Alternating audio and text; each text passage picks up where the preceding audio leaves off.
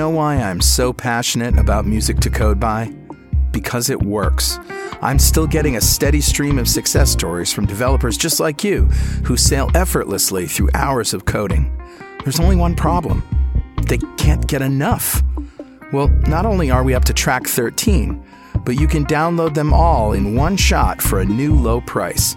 The collection was 54 bucks just a little while ago. Still only a little more than 4 bucks a track, but now you can get all 13 for only 39 bucks. That's only 3 bucks a track. Yeah, that's more like it. 325 minutes of pure bliss.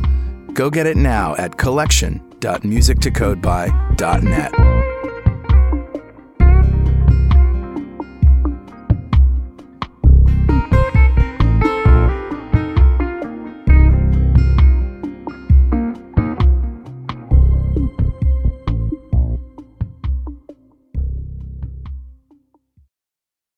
.NET Rocks, episode 1329, with guests Stephane LaPointe, Dylan Smith, William Buchwalter, and Alexandre Brisebois. Recorded Tuesday, July 5th, 2016.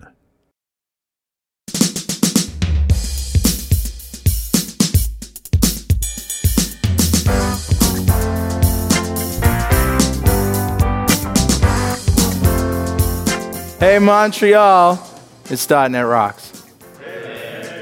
Awesome.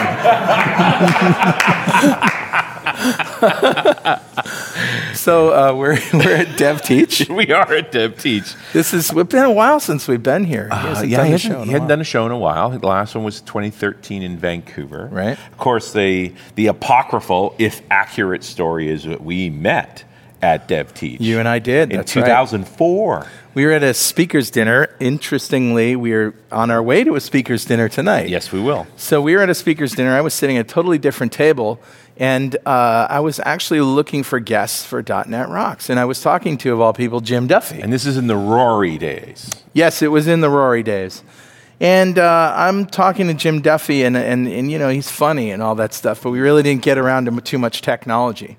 And then I heard this voice. You know that voice is if Richard's talking and telling a story in a room, everybody's going to hear it, whether they're wanting to or not.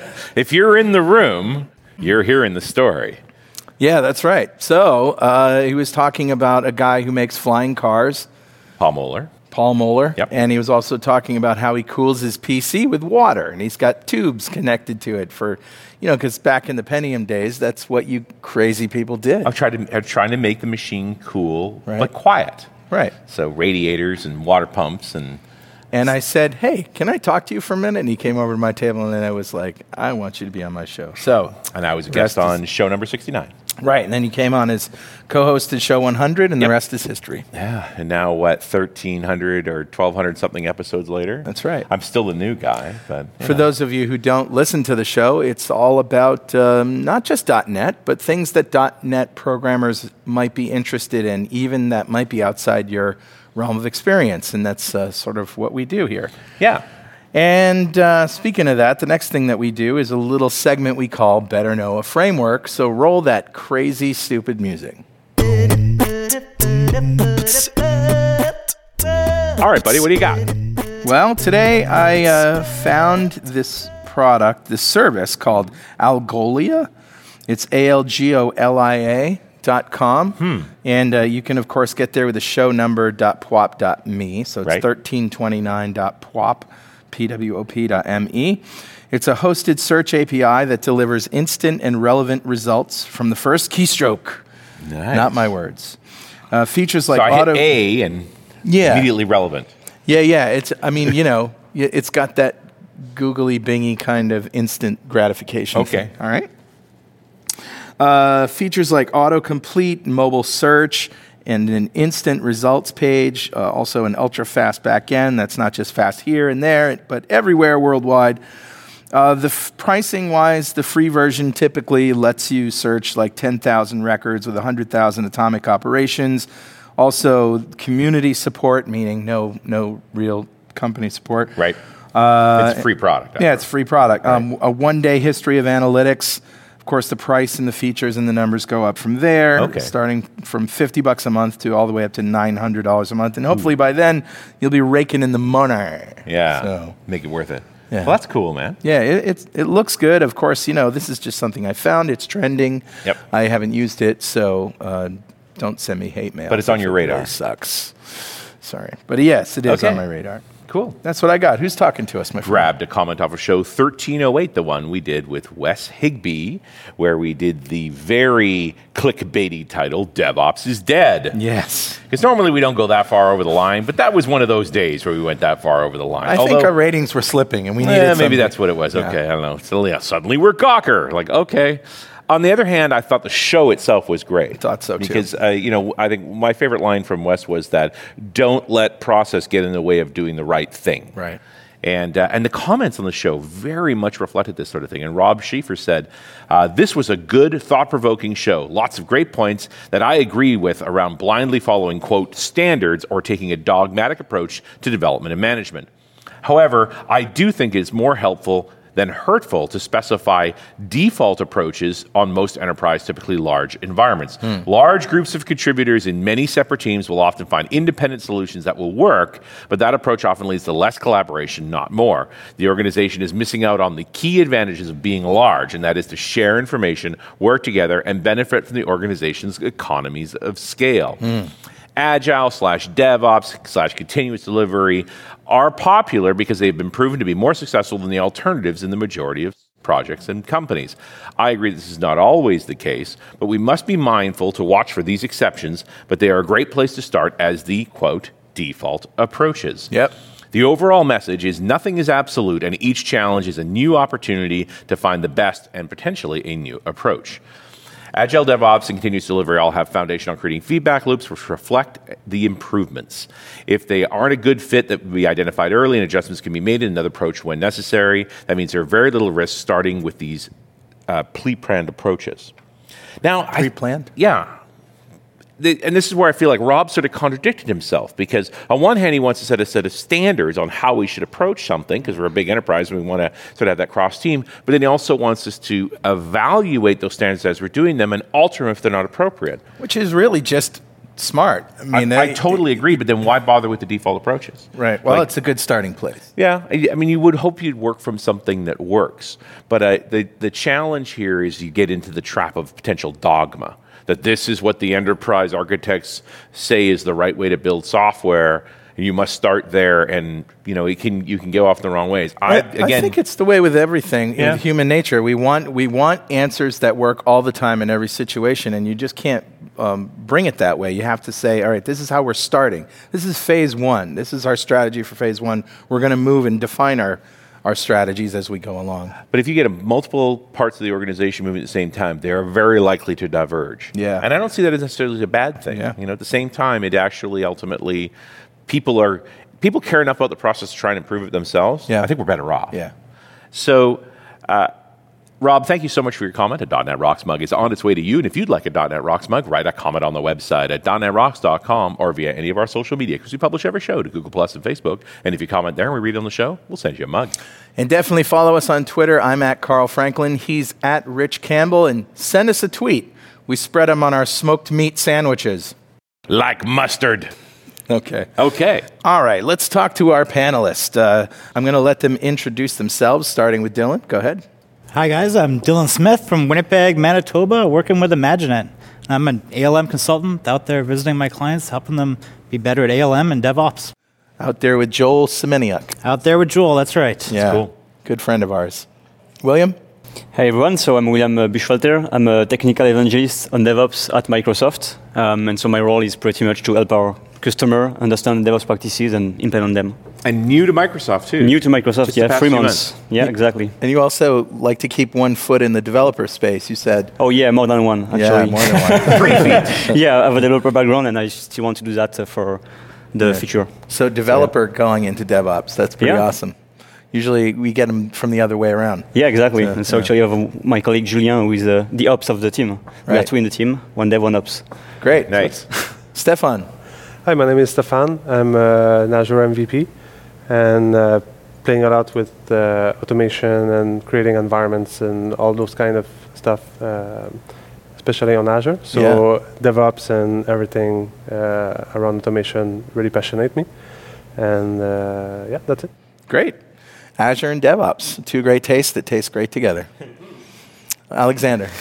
Hi, uh, my name is Alexandre Brisebois. I'm an Azure technical solutions professional for Eastern Canada, working at Microsoft.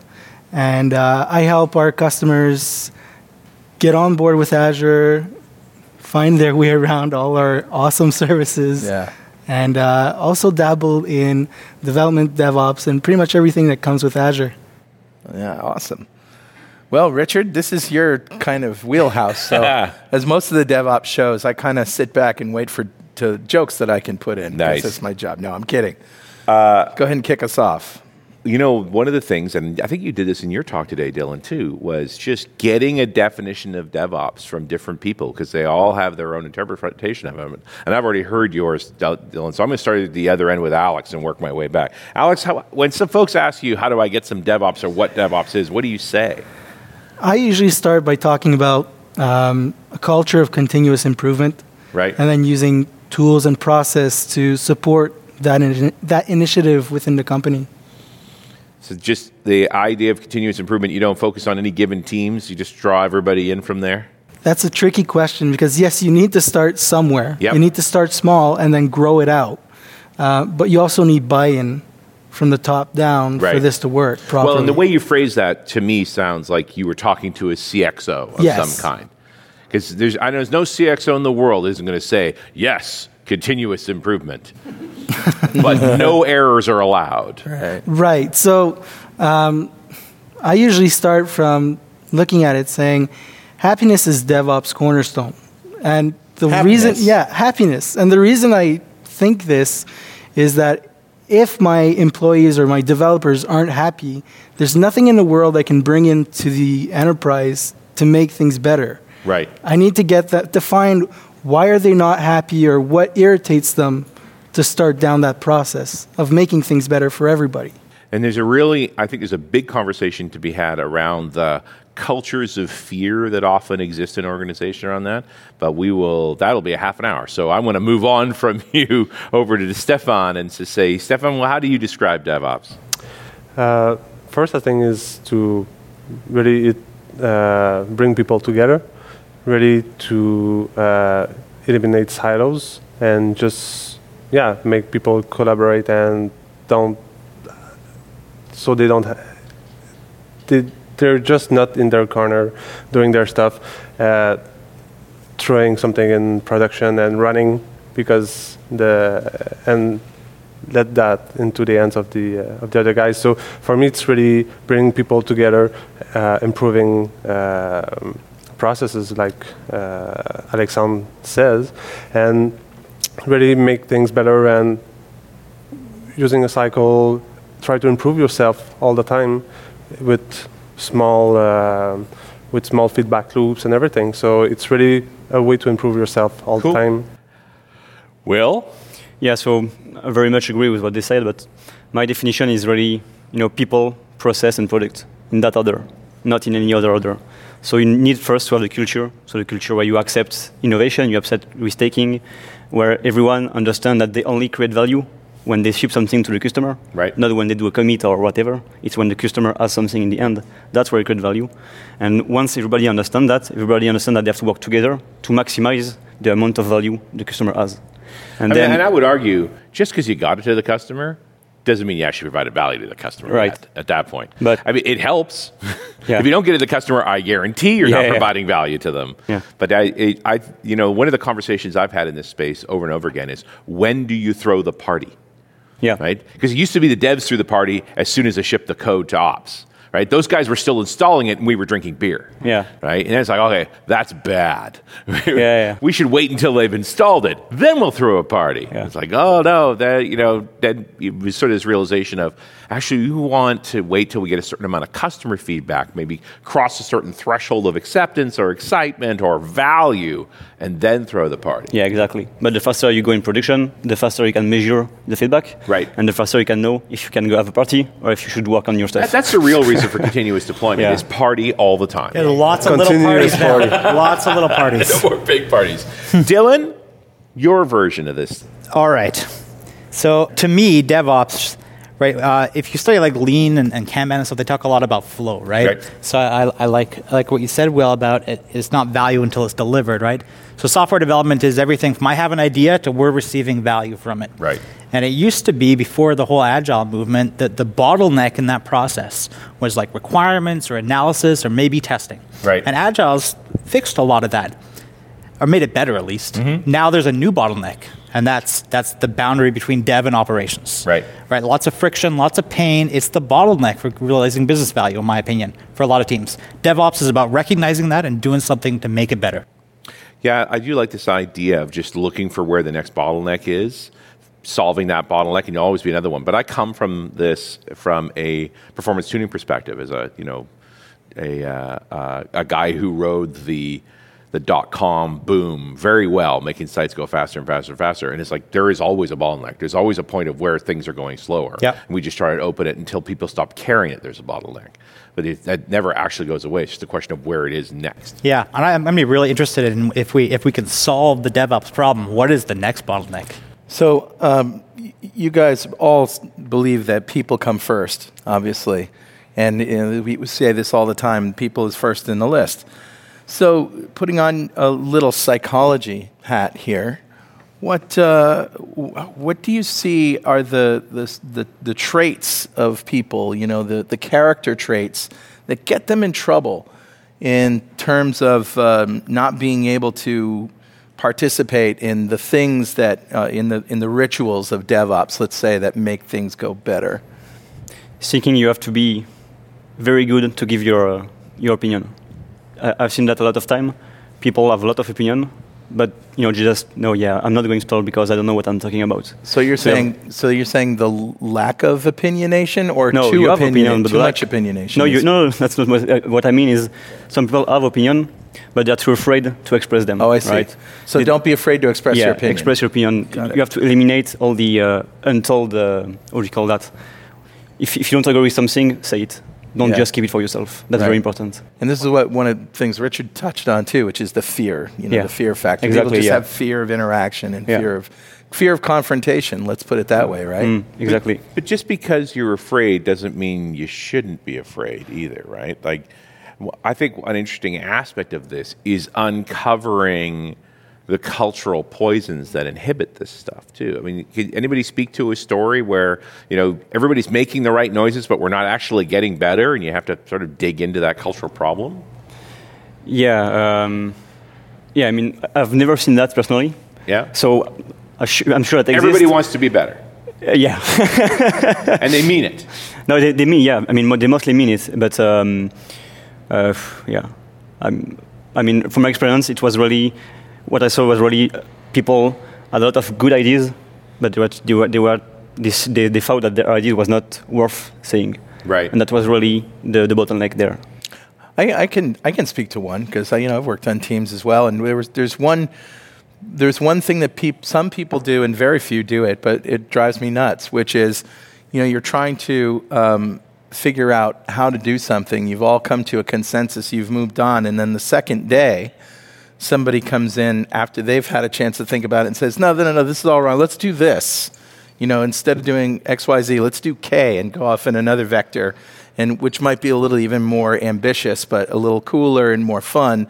But you know, it's like you know, hey, let's let's dial it back a little bit. We've all we've all agreed on a way to go here, and I don't mean to say that uh, we we shouldn't evolve, but um, to to just you know, after a week of progress, to s- completely suggest that we go in an entirely opposite direction just because you're bored or you, you like this cool technology or something. You also get frustrated, right? It's frustrating. Like every, uh, uh, yeah, okay, we had five choices here. We picked one of them. We did. We spent a week on it, Yeah. and now it's gotten hard. Right. Did we actually make the wrong choice, or is the reality no matter what choice you make, after a week it's going to get hard? Right. Or, or it's going to get maybe boring or it's Right. not the coolest stuff in the world, but it's stuff that we have to do, you know, the, especially in the first week of a project. That's when you're doing stuff that's not particularly exciting, right? You're building up frameworks and doing all sorts of maybe maybe a little plumbing and that kind of thing. I mean, have you have you found this uh, personality type? I've been on many teams uh, before joining Microsoft. I had a developer career, and um, what I've noticed is that not everybody is comfortable learning something new quickly Right. or implementing things quickly, trying them out, seeing if it works, switching them out if it doesn't work, and just fiddling around with the process to figure out how to move things along. Right. And that fear has usually led to teams either staying the way things have always been done, the fear of even proposing something new because they know they're going to get shut down. Right. And that's usually something really hard to overcome. Yes, it is. Yeah, and and especially if they they're naysayers up front, you know, and then they suggest something that you know might look a little easier, and then you know it turns out that the hard way is the right way, but it doesn't get results immediately, and then they're saying, "I told you so, I told you so, you should have listened to me," whatever. Yeah, and fear of um, just failing. Right. There, usually when you walk into a company and failing is not seen as an opportunity to learn or to Right. progress, it just makes everything so much harder to move along. Mm-hmm. Well, in this, we sort of get into this top, you know, is the senior management accepting of the idea that we need to experiment and not all experiments are going to go well? That it's going to, going to take time to get stuff right, and but we that's the only way we actually get better. So I think often they, if you're not a developer, development looks like magic, and nobody knows why stuff takes time. Like it's kind of baffling. Right? I think of the XKCD cartoon, the guy saying, "Hey, I want, I'm going to give you a bunch of pictures, and I want you to tell me which ones of them are from national parks." You're like, "Yep, no problem. I had that done in a couple of days. I'll just pull the GIS data off the off the photos." Oh, and I'd also like to know if any of those photos have birds in them. It's like I'm going to need a team of scientists in ten years. It's like there were two statements that seem almost the same to a layperson, Yeah. and yet the and we all because we're tech people giggle at that because we know exactly why that one one of them's easy and one of them's impossible. Right. And so I'm dealing with senior management here who think I have no idea why stuff takes a long time or a short time in development, but I figure if I keep whipping them, it'll get done eventually. Maybe somebody will die, but that's not my problem. I'll get another one. I have an analog in the music world, which is uh, I'm a studio musician, and so oftentimes I get called on to play guitar solos and things on people's records. And, um, and I always tell people, I say, look, it's going to take me 11 takes, but I guarantee you on that 11th take, it's going to be gold, right? so, but they have to be patient with me because, you know, it, the first take, you know, whatever, second, third, okay, by, the, by about the fifth or sixth, I kind of know what direction I'm going in, but I have to sort of feel my way around. But by the 11th take, man, it's like nailed. And they're not always patient, you know, sometimes because time is money in the studio. Yeah, but I think to, to go back to the first uh, question you asked to Alex about do you need to start with a team or with everyone? Right. That's a bit where, you, you know, yes, you need to start maybe with a small project in the company, but you have to engage everyone vertically, you know, from, Right. the, from the CEO up to bottom, because you need the approval of everyone to, to do that. So you you don't require everybody in the company to be involved, or not all the devs, or not all of ops. But you need that vertical stripe, Yeah. top to bottom, hmm. engaged. And I think it's one of the places I see people often go wrong is that they don't get buy-in from senior management, Yeah.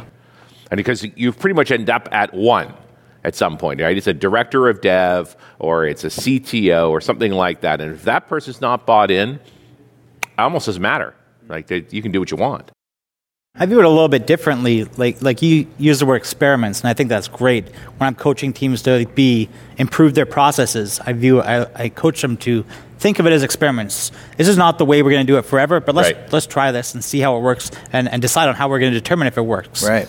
But kind of related to that, what I see, you're talking about like fear of failure. A big problem I see a lot is um, not empowering the teams to improve how they do things. Right? You said you need approval from the CTO down. And I would, I would say, no, I would want the CTO to empower that team to change how they do things. The CTO shouldn't care how we're doing our builds or what technology we're using for testing. Understand what the CTO cares about, business value. Right. And empower the team to make decisions and make changes to deliver on those goals faster. Is this the big disconnect? Because I think an awful lot of developers don't know how their company makes money. And I think that's part of the problem that, that needs to be changed. Mm-hmm. Right? Empower them, give them more visibility, not just say, write some code to do this. Oh, you're done? Write some code to do this, right? Right. Give them visibility into the impact of the work that they're doing. right? And then empower them, them to make changes to do it better. Well, and I, I, also like this idea that you come at them with business goals. We're trying to increase sales, or we're trying to increase the marginal rate of a sale, or any of these sort of real numbers that can be equated to dollars that, that you know trickle all the way down to features. Absolutely. Uh, the, the challenge is doing that math and actually having those conversations because uh, for a long time we've just been metriced on get the code out the door. Yeah, but I mean, even that's a great place to start, though, right? It, as long as you're looking at actually in production being used by users versus the features done coding, I'm, I'm done that user story, right? Even if you started, how much, how many features can you get into production into the hands of users? How long does it take to go from I have an idea to users are using it? Right. Right? Even if you're not tying it to, to business value yet. Although um, one would argue, when I'm fed a set of requirements for you know user stories of what the users want to do, isn't it a fair question before I write code one to say how will this provide value? Get those guys making predictions about value as well. And admittedly, they're projections, right? We haven't written it yet. We don't know how much value it's actually going to provide, but we see value here. Like maybe get a number around that. Say, can we exceed that number? Like again, you think about when should I throw the party? It's like when I beat that predicted number would be a pretty good time.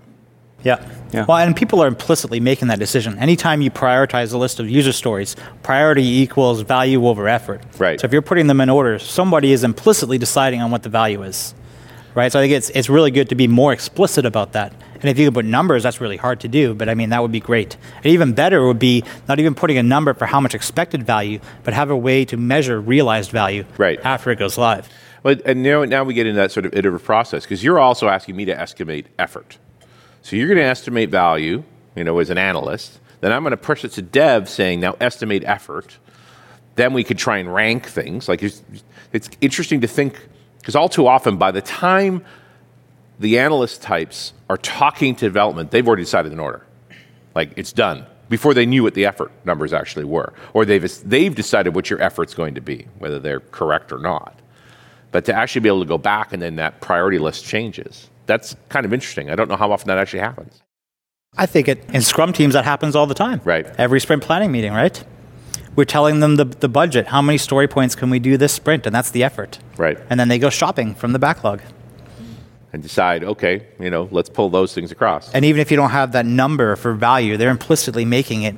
That's a two in effort, and that's a ten in effort. So I'm going to put, you know, the two higher, and they're figuring out the value too, right? But then, yeah, then you come around with it may be a 10 in effort, but it's a 100 in value. Right. Do it anyway. I know it's going to be hard.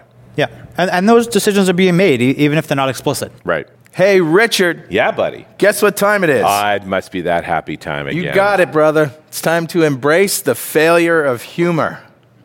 Well, come on, man. Give me a hug. Give me a hug. Give me a hug. Come on, man. All right. It's actually subtle joke. It's actually time to give away a ComponentOne studio from ComponentOne to one lucky member of the .NET Rocks fan club. But first, let's talk about GrapeCity ActiveReports. This is the reporting platform for all your business needs. Design, publish, view, print, and export operational reports such as invoices, expense reports, tax and government forms, as well as strategic and analytical reports such as sales performance, budgeting, and revenue analysis. ActiveReports gives you the operation and flexibility you need to turn your data into informative, pixel perfect reports across the enterprise. And I love that we're doing an ad for ActiveReports. That was our first sponsor. Data Dynamics. Data Dynamics. And they changed company names a couple, you know, for some acquisitions along the way, but there they are still making that great product. Yeah, and it's a, still a great product. That is awesome. Mm-hmm. All right, buddy. Who's our winner? Today's winner, Richard, is Billy Westbury. Ah, congratulations, Billy. Uh, no golf clap. Real claps. I know. I and got, clappers. You brought I, the clappers. I brought the clappers because everybody likes to see the clappers. You wondered what those obnoxious things were. That's there what, they that's are. That's what they are. They've got some miles on them now. They look a little battered. They those, are a little those bit. clappers. Yeah. I'm going to have to order some more on Amazon. All right. I don't think you should. Really. Well, no, probably not. well, uh, Billy just won the ComponentOne Studio. Big pile of awesome from them. And if you don't know what we're doing here, go to .netrocks.com, click on the big Get Free Stuff button, answer a few questions, and join the .NET Rocks fan club. We have thousands of members all over the world. In every show, we like to give away stuff from our sponsors. And every December, we give away a $5,000 technology shopping spree. True story. To one lucky member of the .NET Rocks fan club. We've done like what, four times. Four now? times, yeah. And we only had to explain that we weren't Nigerian princes like three of them. So that's right. good. Yeah. Nobody believes you. Yeah. And of course, we like to ask our guests if you had $5,000 to spend today, Dylan, on technology, what would you buy? Hmm. I think I'd be looking at a drone. Ah, five grand on a drone will get you a serious drone too. I think so. Well, even you know uh, the cheaper ones, you're still looking at thousands. Well, and you're going to break it a bunch of times, so buy a lot of spare parts. I heard that happens a lot. Although when you get the fancier ones, like that new the new Phantom Three, Mm. they pretty much fly themselves. You're much less likely to crash into yeah, I them. heard you However, can tell the- it just to rotate around you, Yeah. right? However, they still are susceptible to being shot out of the sky by your redneck neighbor. So you got to be careful about that. Spot the American in the room. Yeah, who would do that? Who would right? do that? Not in Canada. No, Goodness knows. too, you're too polite. well, may, maybe in you know, like northern Ontario. Oh, maybe. Yeah, yeah. Oh, did I say that outside? That- that's not right. All right, I take it back. I love it when the Canadian rags on his own country. That makes me really, really happy. There's not a lot to do up there. You see a drone, you're going to shoot at it. Maybe out in Dubuque, Saskatchewan, there's a lot of places to fly oh, drones. Oh, I told Dubuque, Saskatchewan stories at dinner last night. Yes, you such did. as I remember them. All right, well- that's awesome, Dylan. William, what would you do with five thousand dollars right now? Um, my answer is going to be quite cliche for a Microsoft employee, but I guess it will be a HoloLens. Of course, it'll be a HoloLens Yeah, because they're never going to give you one, man. You're going to have Yeah, to no. buy one. I have to buy it. Yep. because that's one of those things where you really need to have the device in your hand to be able to experiment with it. Totally, You don't have yeah. any simulator or whatever. So I, you know, I was skeptical about it until I got one. And after you spend some time with it, it's just so flippin' profound. The only problem is I don't get any work done. I'm having such a good time with it. It's like all of a sudden half the day's gone by and like, I got to do some stuff. Thank goodness the battery runs down. Right? if not for that, that would be the end of it for me, right? You'd just be in it all the time. The best thing for me was watching my 14 year old daughter play RoboRaid in my living room and then having everybody come in and watch her. And she's like, The, Whoa! I mean, you can't see what I'm doing, but I'm looking very intense. RoboRaid uses the 3D camera to map your room, and then it positions on your actual walls, breaks in the wall, even shows wiring and pipe work behind the wall, which is a problem for me because I know I it's love in my wall. So when it broke up, I'm like, that pipe's not there. Yeah. Oh wait, that pipe's not there.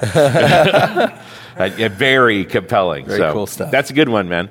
Uh, Stephane. Yeah, uh, I've got two things: a drone, yeah, for Yes. for pictures, and uh, probably starting with uh, playing with uh, 3D printing. Yeah. yeah. So never. I saw others play with that, and it's re- really interesting to Well, and- be able and- to build your stuff. And Drones and 3D printers go together really well. When you Yeah. break parts on your drone, you Yeah. just print new ones. Yeah. Who does exactly. that? Who would do that? I can't imagine. That, uh, yeah, the 3D printing's sort of in an interesting state right now too, because MakerBot's gone. Mm-hmm. Yeah. you know. What? Yeah, What? MakerBot went broke. Really? Yeah, Huh. it's uh, it's interesting. It's an interesting time. We'll I just to- got a new 3D printer called Tiko, T I K O, Oh, yeah. and it was a it was an it was a one of these Kickstarter things, and it was cheap, but it was a very simple design. It was all about formed plastic and very very lightweight stuff. But I haven't got it yet. I'll, I'll let you know how it works. yeah, sure. Alexander, Alex. Um, I'm gonna have to go with the HoloLens as well. Ah. Both the Microsoft employees. Doesn't this say something? Shouldn't very- Microsoft just give all employees their devices when they make well, them? it says that there's more demand than supply. Yeah, That's yeah, what it that- really I, is. Oh, I yeah. think we only have one HoloLens in the whole Canada. Yeah, it's- only one in all of Canada. Yeah, for, for MS Canada. for MS Canada. Because yeah. I'm Canadian. I have. no, no, yeah, yeah. We- we- Microsoft Canada. We got a couple at our offices. Yes, and that, it's got a couple. so. Go to We had to pull some some feathers to get those. Yeah, they're not they're not easy to come by. There will be more, I presume. Yeah, I'm very excited to see what happens in HoloLens. So, how does HoloLens play into our DevOps story, actually? Uh, no, I'm totally kidding with that. There, I mean, changing gears a bit on this, and I'm not gonna, not to just try and incorporate Hololens for the sake of it, but you know, you do. You talked about this in your talk today, Dylan, too. Just this concept of seeing flow. Like one of the big battles I have working with organizations around trying to build software better is they don't know where the bottleneck board problems are, uh, and often it's in operations. So I started getting my ops guys that every time they got interrupted, every time they took a phone call, every time an email, like had to do something, just writing it on a post-it note and posting it on a board, which you could probably only do once or twice a day. And the thing that happened on that board over a couple, over the better part of a week, is though a most people don't know what ops guys do all day, so suddenly seeing all of that was really compelling. but after I started sorting out the post-it notes, like a third of them were essentially technical debt. That they were a manifestation of the problem, the shortcuts that, that we'd taken in development that leaned on the ops guys to keep stuff alive. Rebooted the server again, rebuilt this thing, you know, all of that sort of stuff. And normally, technical debt is so invisible. It's kind of cool to get that flow more visible, that you see the price of that work. Yeah, and I, I see, I do the same thing with dev teams though. What I see a lot is developers get interrupted a lot to do like production support stuff. Right. Yeah. Right, and they bring it up, and oh, I get interrupted so much, and I do the same thing every time it happens. Just write a post-it, just so we can see how much is this really happening. What's one of the reasons I find out as soon as the developers are allowed to work their own hours, they work away from everybody else. Because you need that big block of uninterrupted time to actually write some code. Yeah, and there's uh, the guys that talk a lot about evidence-based management. It's a thing some people talk about, getting all these numbers to understand how effective your dev organization is. One of those numbers, which I think is really interesting, they call the innovation ratio, Hmm. and it and it tries to put a number around what percentage of your team's time is spent fixing bugs, production support versus delivering new features. Right. Right, and when you actually measure that and show that to executives, it tends to blow their minds. Because that's another manifestation of technical debt. Well, because you ask an executive what they feel that number is, uh, probably 80% of our time is spent on new features, innovation. No, it's usually the other way around 20% if you're lucky. Do you ever suggest tools and techniques like uh, the Pomodoro technique for developers, like any kind of time management things when you see that developers are thrashing or not using their time effectively? Yeah, the Pomodoro is one. The, for the production support thing in particular, if it's, if it's a big problem, we can't get away from it right now at least. Usually, what we'll do is we'll designate one person, maybe a different person each sprint. Yeah. And they handle all of the support incidents for the sprint so that everybody else can focus. Nice. Yeah, a little music to code by wouldn't hurt either. Uh, so to, to go back to the, this idea of visualizing the flow, right. uh, every time we go to a customer at Microsoft, we do something which is called value stream mapping. Yeah, I we- don't know if you're aware. We did that together. Yeah, with, we did that uh, together you, with you guys Stephane. have collaborated on this, Stephane and, and uh, So and Will? we, two weeks ago, I was at Orckestra, uh, with, Yeah. uh, which was a previous company of Stephane, Right. and we did that with Orckestra. Actually, it's a process which took us what a day and a half. Yeah, Yeah, most uh, more or less. yeah. So during the day, sorry, and, did you say orchestrator? Orckestra, which is the name of the company. Oh, is the name of the company. Yeah, yeah, Okay. exactly, yeah. So, what does value mapping look like? So value stream mapping, basically the idea is you you you take all the process that happens between the conception of an ID, the ideation, and its uh, its uh, its delivery, and then We're going to make fun of the word ideation later, right? yeah Okay. later, and you put everything in, in a whiteboard, every step, All the way S- to starting from the end, go back to, to the to the beginning, and it's really re- relieving. You, you see a lot of stuff that you don't expect to see, and actually you have a lot of you know maybe the developers will will look at the at what the work is done by by the ops, and they'll be like, "Whoa, I didn't knew that." And Yeah. it's really at Orckestra the, the map was actually maybe seven meters long. It's really Yeah. really eight relieving. meters Yeah. long, You, you can walk. Yeah, you so can walk the map. 25 feet Yeah, it get to the, the whole wall. Yeah, to the whole wall. yeah. That's where you need a HoloLens. Nice. and that's a that's, virtual wall. that's the kind of stuff that when you show that to the executives, I mean, it's, it's there, it's in front of them. Right. They can deny it. How it's there. long did it take to put together that map, and how many people were involved? Uh, around 10 hours, and we were 15, but usually you can do it with less people. Yeah. Because like, I, I think like no one person knows that no, entire exactly. flow. Yeah, we were, we were 15. Yeah, and that was the good the good thing about it because a lot of things that was happening, let's say, in the upside or more on the side of the developers, let's say during testing, building uh, building environments Right. for those automated tests, you could see where the pain point and the waiting points were, and a lot of those steps were unknown to a lot of people. So and that helped really get a clear picture of what's involved between the idea at first and ready the delivery to production and what can be improved because you, Right. s- you see where the pain points are where you're waiting for stuff or inputs or when um the, the process uh, is getting from a person A to person B, and where uh, you want stuff being automated as much as possible, not being hand over to someone else and someone else and having manual steps. So it really helps have a clear understanding of what the, the process in your in your organization or the delivery for you is and how to improve that.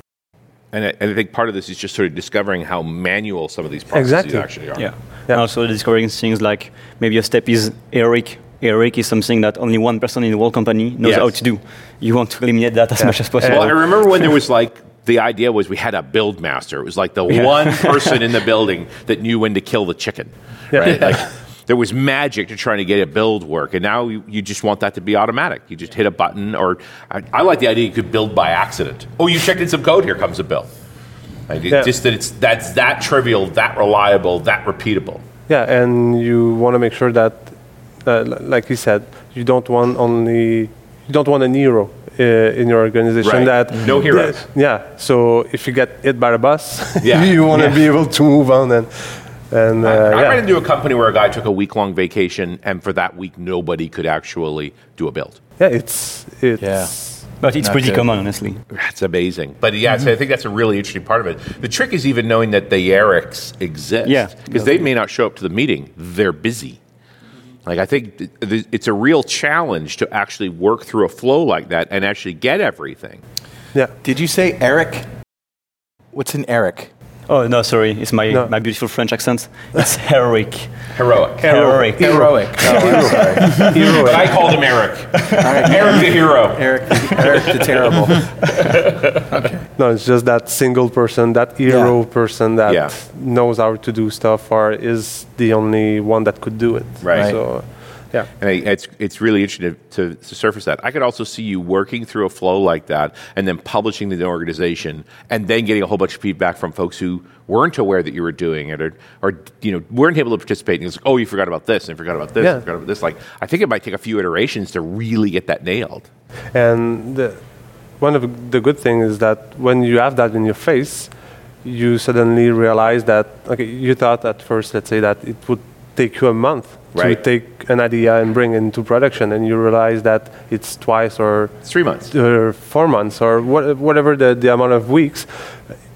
You usually get surprised by the amount of time that it actually takes.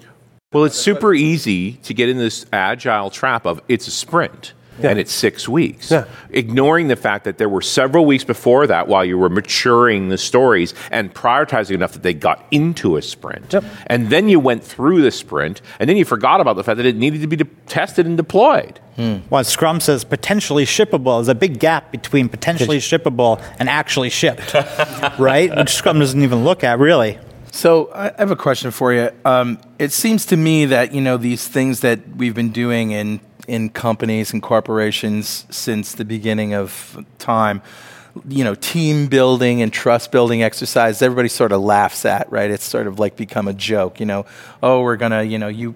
You, you and you fall backwards into somebody, you know, and they catch you, and that's supposed to like build up, you know, it's become a joke.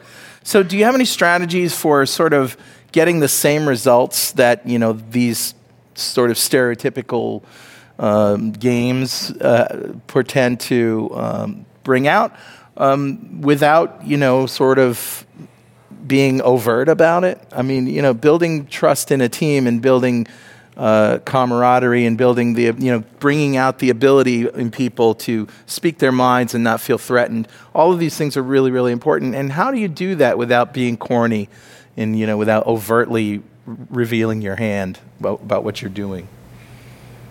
I think being being open with people, being uh, how can I say that, the, to show openness to with what others are doing and and not being also emotional about what you have you may have wrote for code or a script or whatever. And just like, like we said you, you don't always you're not always right the first time. So don't be emotional about what you wrote what you do and let, let place to improvement and like i said to other people also and be patient with others also be uh, yeah just be a good guy with do do any sort of tools help? Like I've noticed that with the guys that I manage, Slack is a like a wonderful thing. yeah for And it- communication Yeah, it encourages people to to talk not only about what the project is, but about you know their social things and things they see on the internet, and they can geek out and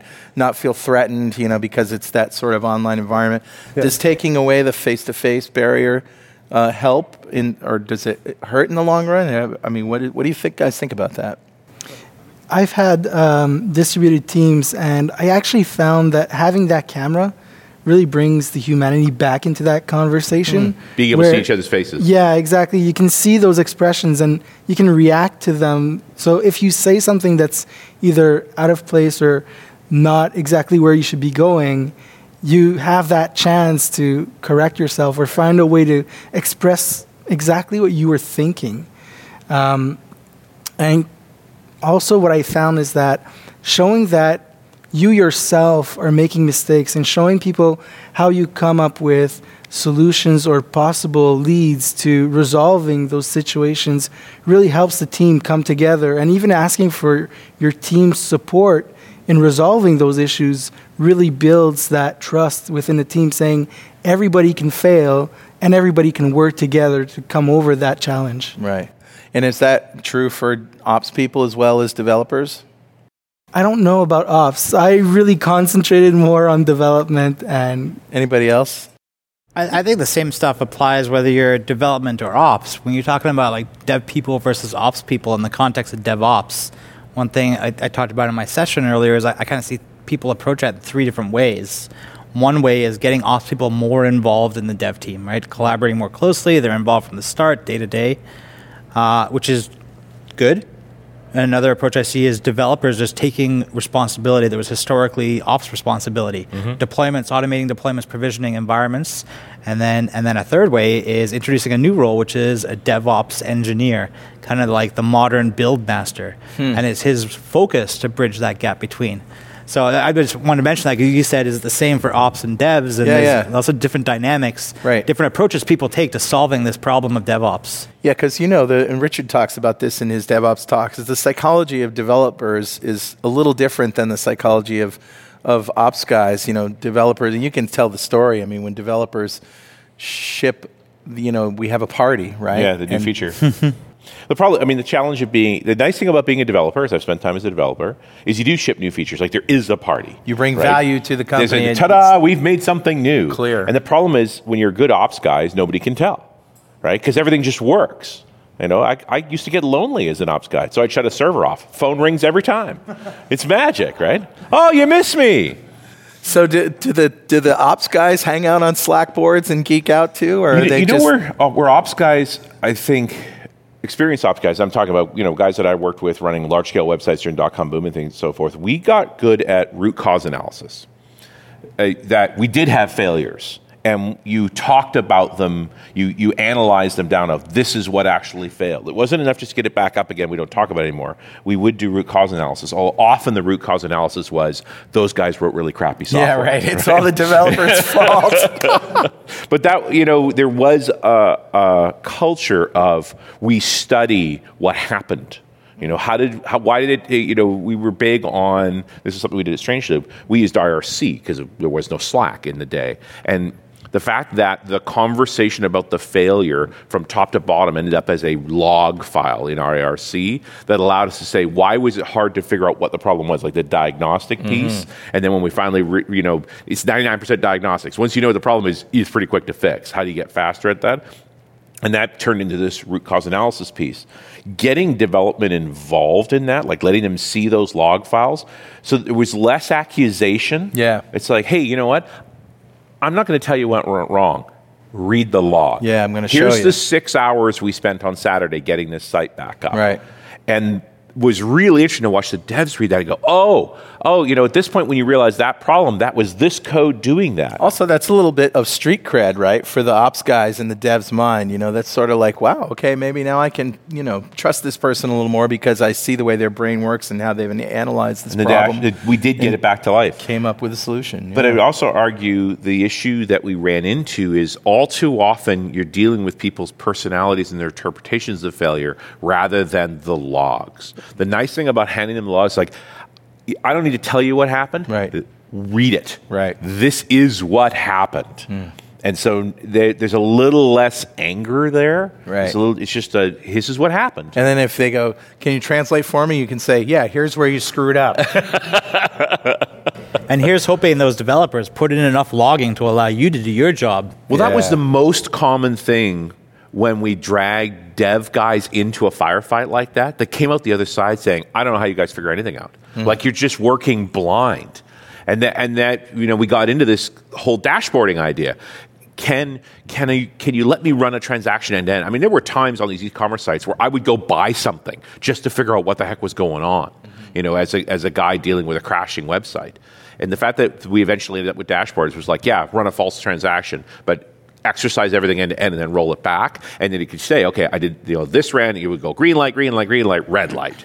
Ah, okay, it's the app server. You know, it, it- it would help us speed recovery. Like we actually say, okay, well, we had that piece. It took out this amount of time we spent trying to diagnose those things. And what I hear people talking about when they go to like uh, uh, software as a services and all this stuff is is uh, that monitoring and and testing become indistinguishable once you get mature enough. Because some people do very naive monitoring. Is you may have monitoring that hits some ping service and says, "Is my app up or not?" Right. All you're really monitoring is your heartbeat ping service up. Mm. And if you want to get better, can I actually perform a checkout? Well, now your monitoring starts becoming very similar to your testing. Right. Right. And you're actually running end to end transactions in production, rolling them back, like you said, Yeah. in order to get more accurate monitoring. Well, yeah. What if your your test suite was actually running production? You know that you're actually exercising all the pieces. And there are tools that do this now, right? I mean, back in the day, I used AppDynamics, expensive product, but it was really good at creating instrumentation gates at each layer of the application so that we could see those things. Uh, New Relic has a bunch of those bits as well, Sure. preemptive analytics. Yeah. And, it, and they're- the big thing was just uh, There's more and me- more of them every day, too. but for me, from an ops perspective, it was always every time we hop across the wire was a point to instrument. And I don't even I don't know that I even want devs to write that code. It seems like plumbing, like it's a waste of time. I just like to be able to see those bits. Once you start getting into the microservices world, you're really going to want the devs to write that code. Or, or I really I would hope it was automated. yeah.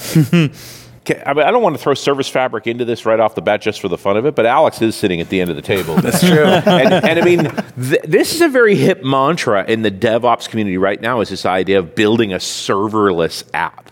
Where Right. I don't actually own any OSs or anything. It's just a bunch of services. And Service Fabric looks like this.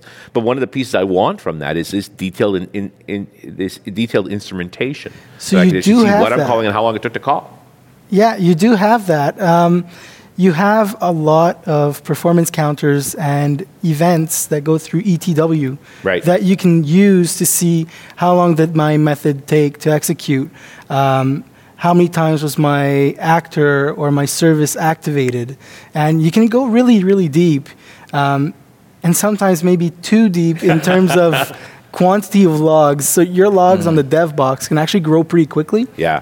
well, you're effectively t- describing uh, method profiling in production, which just a few years ago was suicide.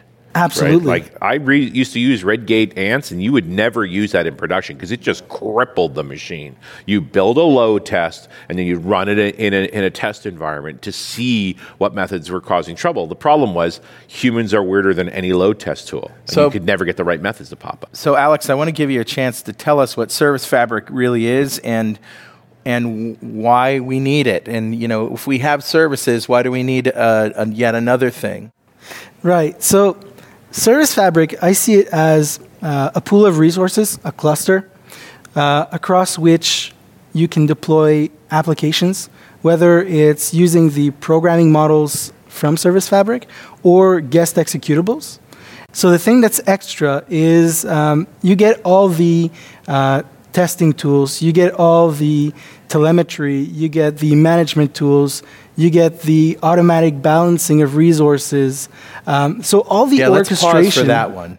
The automatic balancing of resources. That that's like four wonderful words that take so much pain away, isn't it? Absolutely. So that's where we get into auto scaling uh, and really paying for the resources that we want to use. So what that means is, let's say my cluster is running maybe at 80% CPU across the board, and I decide to add maybe three or four more machines to the cluster. I don't have to do anything else than add them to the cluster. The Service Fabrics itself is going to rebalance the applications across those new resources to leverage the most out of that pool. And will it actually add machines if it needs to add machines? Or do you still have to watch it at that level? So today you have to do the scaling. Um, You have to make them available. yeah, you have to make them available. It will scale it as necessary, but you do have to make them available. Yeah. Yeah. And once those machines come in, what's interesting is that since you're working on a stateful services model for microservices, you're not going to lose any state. We're just going to replicate that state to the new nodes.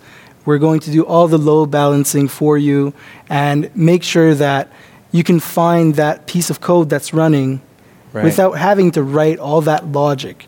So, yeah, find that piece of code that's running. That's another great statement because in a microservices world, when you have tools like this, you can be encouraged to go a little crazy, you know, and just develop uh, s- services and little, many, many, many, many microservices, right? Which is good that we can do that, but how do you manage all of those things? How do you see them all under one roof without, you know, di- deep diving? it's not easy. um, I'd have to say that when you're on Azure, the logs stream to one storage account. So that way you can read from that storage account on your dev box. The multiple machines are emulated, so you're, you've got five nodes or something like that. Right. And you can get a one stream of events across all of those machines. Um, So dashboards really play a big role in monitoring these things. And do you have dashboards built in at Azure, or is, or is that do you just provide us with an API so we can do our So own? Service Fabric actually has an explorer built in, and that's going to surface issues that you're having in the cluster. It's going to allow you to drill down to various applications um, and figure out if you have an issue there, and then you can use uh, deeper profiling or logs to get more information out of that. Well, that's pretty cool, and I'm glad you did that because very smart developers come up to me and ask me all the time, "What is what is Service Fabric?" And I kind of have a hard time giving them an elevator pitch that that is convincing. So thank you for that. Yeah, it's a great tool. Yeah. And uh, thank you for being here, and a big round of applause for our panel Dylan, William, Stephane, and Alex. We'll see you next time on .NET Rocks.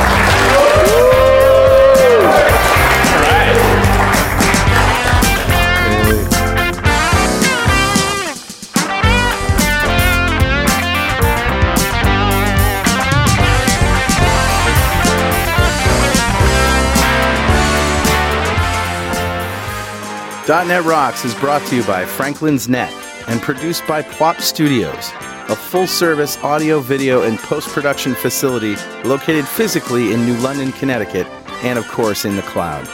Online at pwop.com. Visit our website at dotnetrocks.com for RSS feeds, downloads, mobile apps, comments, and access to the full archives going back to show number one, recorded in September 2002. And make sure you check out our sponsors. They keep us in business. Now go write some code. See you next time.